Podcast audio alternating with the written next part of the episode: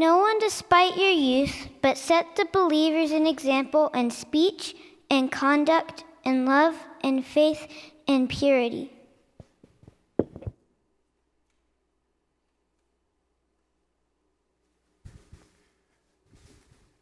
Thanks, Eli. You did a great job. And we're so blessed today to celebrate the ministry of Colette Krantz and her most faithful sidekick, Dan. And many, many of y'all have been blessed by them. I'm Ed Glaze. For those of you that don't know me, I'm one of the pastors here and grateful to be here. I am still on Pacific time, so it is 6.04 in the morning by the time I woke up on just a day or two ago. So if I fall asleep in the sermon, please forgive me. glad you're here and glad you're joining in online uh, with us today. Robert Fulghum wrote a book that I bet many of y'all have heard of and maybe even read. It's called All I Needed to Know I Learned in Kindergarten.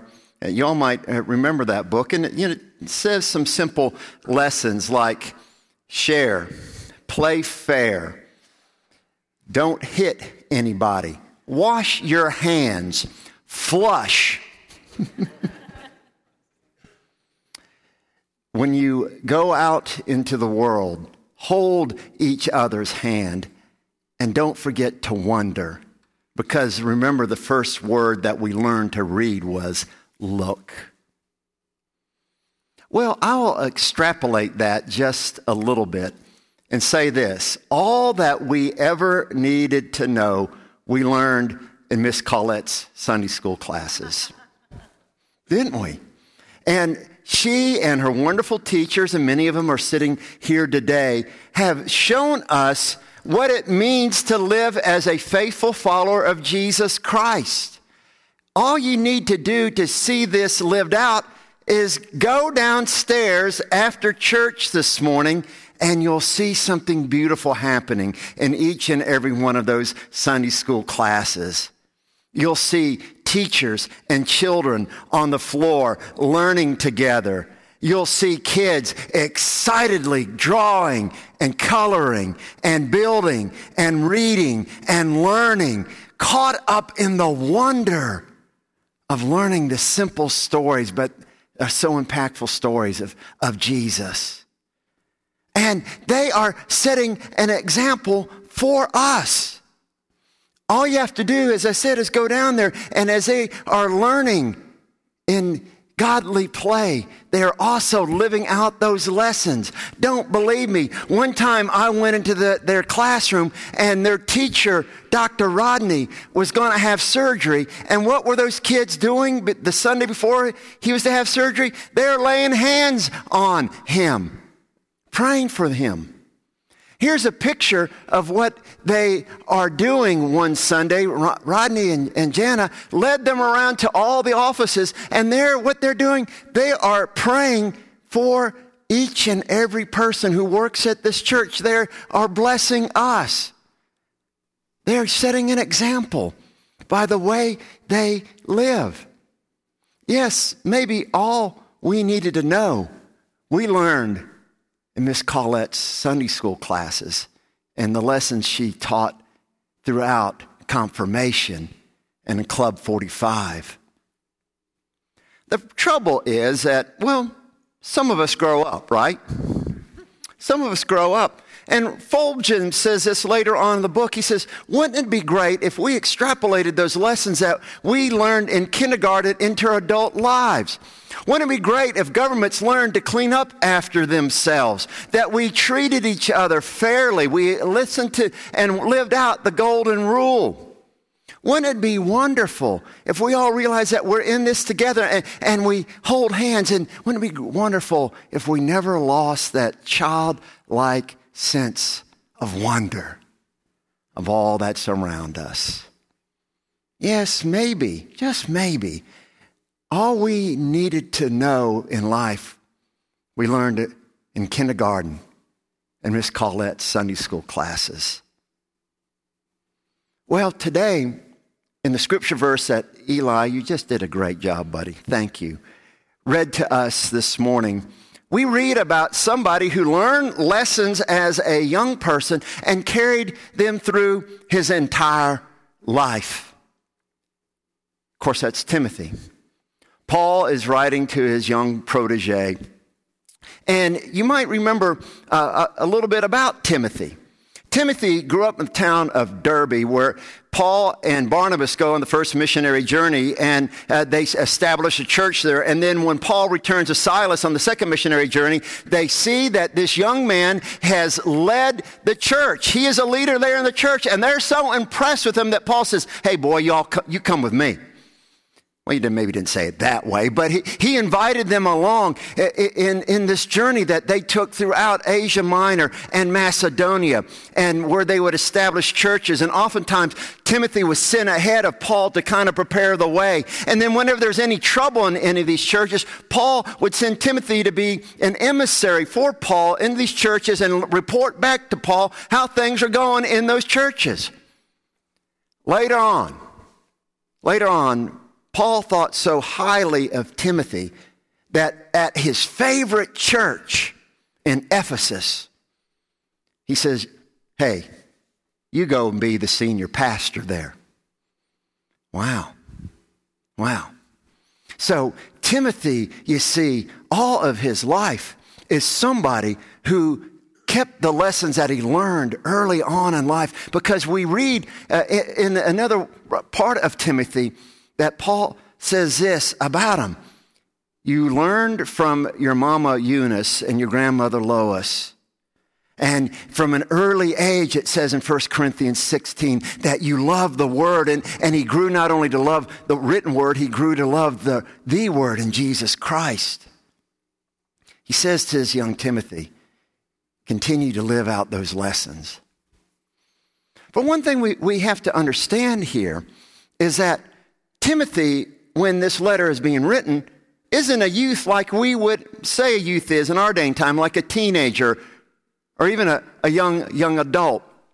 No, the word in Greek means somebody who is of draftable age into the Roman army. And so that could be anybody under the age of 50. And more than likely, when this letter was written to Timothy, Timothy was in his late 30s or his early 40s. But we know from later writings that to be an elder, a leader in the church, he had to be at least 50 years of age. Now, I think a few people in the congregation here might be considered to be an elder in the church, right? So, Timothy is being told, don't be looked down on because you're not of age to be an elder in the church. You continue to set that example of godliness. And the, the setting for this letter that Paul is writing to Timothy is this that there are people in the church that begin to follow after a false teaching that is growing up within Christianity at the time. It's called Gnosticism. And we won't get into all the background of it, but basically it believes it's all, it is this belief that all you need to worry about is what you have in your head that you have this right secret gnosis. It doesn't matter how you live, as long as you have right beliefs, you're going to be okay. And Paul is saying to Timothy, by the way you live, by your example, show that this way is not right. And so, what does he say to Timothy? He says, Be loving, be pure, or that could be translated authentic. So, that's the word I'm, I'm going to use, and, and be loyal in the way that you live, by your example. Timothy was loving. And we've talked a lot about love here. We did a whole series on love, but we can never talk about loving too much, right? Because loving is sometimes so hard to do. I, lo- I love the way that William Barclay uh, says this word love it's unconquerable benevolence. Unconquerable benevolence. Timothy, you see, was being called to love even when it was difficult. He was called to love these people who were disagreeing with him, who were maligning him, who were saying that, no, Timothy, we got this better way of living. Timothy, you see, was to love. He could not allow any room for unforgiveness, even in the midst of disagreement. He could allow no room for hate, even with those people who were maligning him. No, Timothy was to love you see, and be an example of that. And you have to ask yourselves eh, are we loving like that? I love the way that Vince Lombardi talked about love. It's hard to believe that Vince Lombardi talked about love, but he, he, you know, that great football coach that said that winning isn't the, is the only thing. But he later re- regretted saying that. But he said this I am relentless in my love for my players because I want the very best in them. So that's why sometimes I'm so hard on them. I like that term, relentless in our love. That's the way Timothy was. C.S. Lewis said, Don't worry about your feelings, don't follow feelings. You show love anyway, and then feelings will follow. Timothy was relentless in his love, just like lots of kids are. Isn't it funny when you go down to a Sunday school class or we go to a, a school where there's young kids?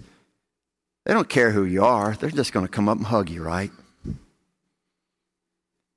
That's relentless love. And God, forgive us for beating it out of our kids. Paul says also that you are to be pure. Again, the word it, I'm translating it as authentic in the way that you live. That the, what you say and what you do match each other. What you do and what you say match each other. To be honorable and upright in everything that you do. Around the time that Timothy was alive, a, a pagan philosopher named Pliny wrote this letter, and he said this about the Christians there in, Asia Minor they're upright in all that they do. They neither lie, nor cheat, nor commit adultery. Their word is their bond. He's talking about people there in Asia Minor, these Christians that are in Asia Minor. Who's the leader of the churches there in Asia Minor? Timothy. Where did these folks learn to live that way? From their leader, Timothy. You see, Timothy was authentic in his behavior, in the way that he lived. His word was his bond. He was honorable in all that he did. Wouldn't that be wonderful if we who claim the name of Christ had our words and our deeds match one another? You know, one of the greatest indictments against Christianity in this day and time is that people say they don't live out their beliefs. Wouldn't it be wonderful if when people thought of Christians, they thought of honorable people, loving people, people who are authentic in everything that they did, people that were childlike in their wonder and their love, people would be attracted to a faith like that, would they not? May that be said of us that we're authentic because it attracts people, you see. A little girl named Sally was observed by her teacher giving cookies to this other girl named Madeline who had been mean to her and insulted her and teased her on the playground. Now, the teacher was kind of concerned about this because she thought that Madeline had forced Sally to give her cookies. That said, said something in the playground that if you don't give me your cookies, I'm going to beat you up. So the teacher, naturally after lunch, said to her, uh, Sally, why did you give your cookies to Madeline? Did she threaten you? She said, Oh, no, ma'am, not at all. We learned in Sunday school that we are to love those who treat us mean. And so I'm giving my cookies to, Sal, to Madeline because she treated me meanly. The teacher said, You learned that in Sunday school? She said, Yes, ma'am. And that teacher said to herself, I want to go to a church where they teach children those type of lessons. And they began to attend that church. See, authentic faith attracts people. That's why the lessons that our children are learning and showing are so important because they're lessons that we need to learn and to show and to live out in our lives. He was authentic, he was loving. And Paul says, Timothy, be loyal all your days. Timothy had a great example in Paul in this because Paul was indeed someone who was loyal to Jesus Christ no matter what. We see that he goes on these great missionary journeys. And if you look at 2 Corinthians chapter 11, he writes some of the things that he endured, all these hardships, all these travels. He was beaten numerous times to the point of death. He was hit with rods three times. He was stoned at least one time. He shipwrecked at least one time. So Timothy had a great example there in Paul. So what do we know then of Timothy and his loyalty? Well, of course, he left everything to follow after Paul and to, to, to, proclaim the message of Jesus Christ. We read in the book of Hebrews that he's jailed at least one time. In their travels, in their travels, the, the, some of the Jewish Christians were concerned that since Timothy was raised by a Greek father, that he had not been circumcised. So he went through that very painful procedure as a young man so that people would not be critical of him. Later on, we hear of Timothy at the age of 80 there in the city of Ephesus. A parade to the goddess Diana was being held. And Timothy got up in the midst of that crowd and began to preach the gospel, trying to get them to stop that pagan ritual. Now, y'all, that would be like somebody standing up in the middle of Mardi Gras in New Orleans and all that ruckusness and, and preaching a sermon. Now, in this day and time in New Orleans, people would ignore you or laugh at you. Back in the first century, it'd kill you. And that's exactly what happened. Timothy was dragged out into the streets. He was beaten and stoned to death. Loyal to Jesus Christ until the end. You see, he lived out his childlike faith all of his days.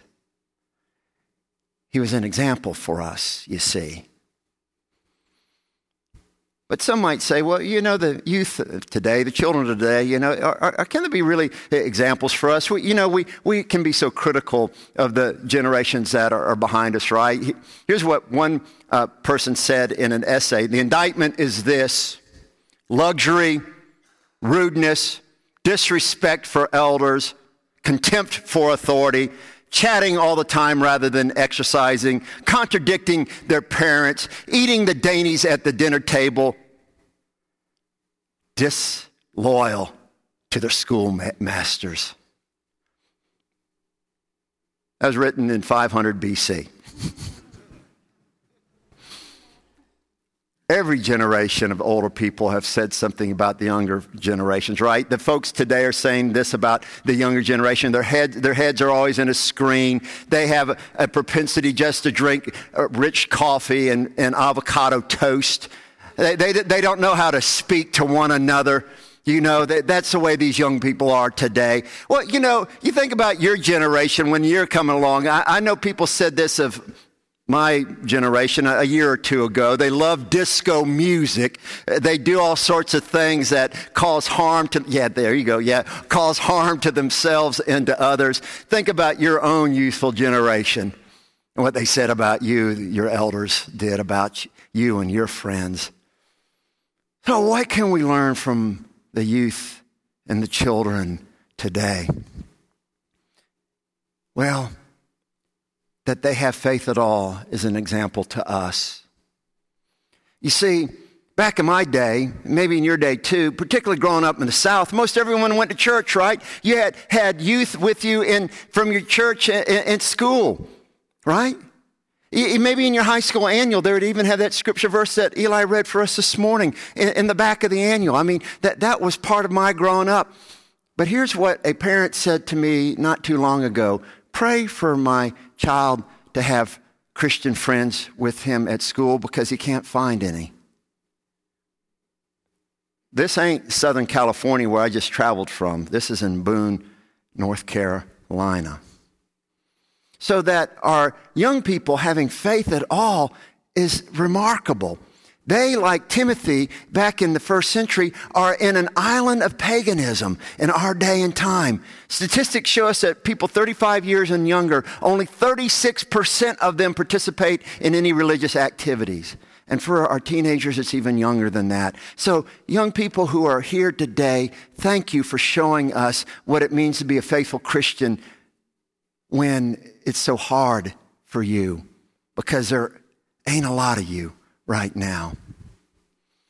And we know that we, we've seen this example of our smaller children and, and, and what Miss Colette, who we honor today, is showing us by their faithfulness, their enthusiasm, their love of learning, their wanting to pray for others. But our youth, our teenagers, led by Danae, are doing some incredible things too. A couple weeks ago, we honored our high school seniors, and I heard from many people that it was one of the best high school senior banquets that have ever been held. And at the conclusion of it, well, here's on the screen what they did. They gathered around to pray for those seniors, but you know what the seniors started doing? They started praying for each other because they were so committed to one another and they wanted to hold each other up in love. This summer, uh, Danae and the youth are going to spend time away serving in our community, living out our, our mission statement, loving our community, inviting all to discover life in Christ. They are going to be doing those things. But here's an example of something that I hope we pick up on as a church. There's this old fellow named Vern who used to be y'all's youth director. And you know what God led him to do? He started small groups within the youth fellowship. And so that tradition continues to this day. The youth gather together and they worship together and then they go out and meet in small groups to, to support each other, to help each other authentically live and love, to be loyal to Jesus Christ. And you heard a few weeks ago how much the small groups meant to, to Patty and as Jeff and the discipleship team begin to implement this type of ministry in the life of the church, you are going to be invited to participate in a small group ministry just like our youth are doing right now. They are an example for us, you see. They're an example of what it means to try to live out a faith in a time when it is so hard. But I'm going to let one of our youth share with you what this means. Katie Donadio, a leader in our youth, is about to share with you how this church has meant so much to her to help her connect with Jesus Christ. And she is an example for all of us of what it means to be faithful. Katie?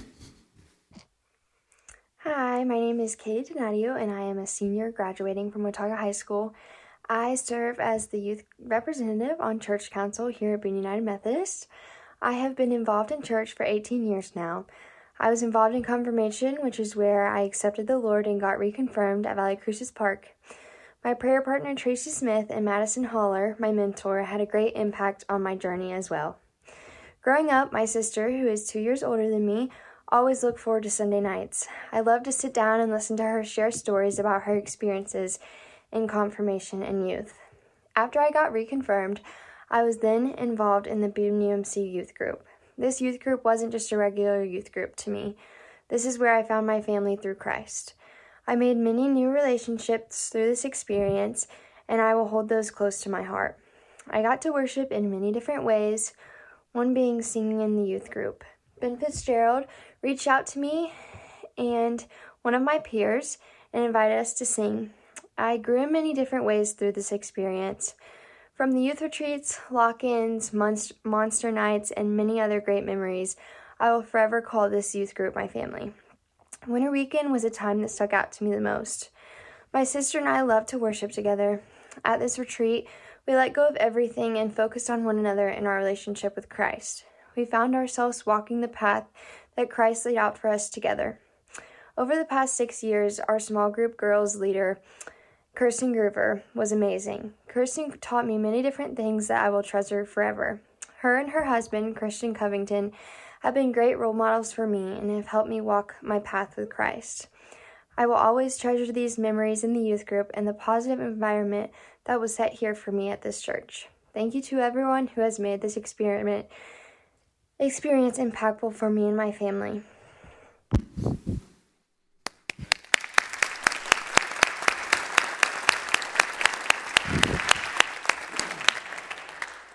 Thank you, Katie. You hear what she said? You hear what she said? She was nurtured as a child from her earliest memories through the ministry of Colette and so many of you all that were a part of that. You hear about that in confirmation, which we celebrated just a few weeks ago. And did you hear about what she said at small group? Nurturing her, holding her, supporting her. You know, that's something that we all need. That's something we all need. So, friends, as we conclude our time here this morning, all you really needed to know about the Christian faith, you learned or can learn as a child and Colette's Sunday school classes, lessons that you grow into as a youth. And now, those of you who are maybe a little bit older than a youth, what you do is to hold on to those lessons. Hold on to each other's hand so that together we can live out being authentically loving and loyal to Jesus Christ.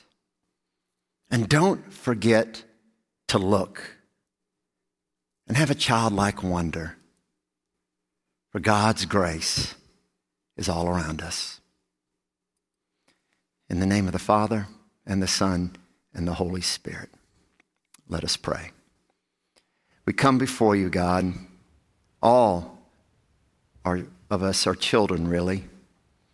We need each other so that we can experience your grace fully and live out the lessons that many of us learned as a child or those who came to faith later on in life are now maybe seeing in their own children or in the are the kids that are here in this church. May we, God, with a childlike trust, live out what we know to be true that you love us and you call us to love others too. So, God, may we always remember deep within the center of our being that we're children and that we need you and we need one another. Help us go forth from here living out the lessons that were taught by the ultimate teacher, Jesus Christ, in whose name we pray. Amen.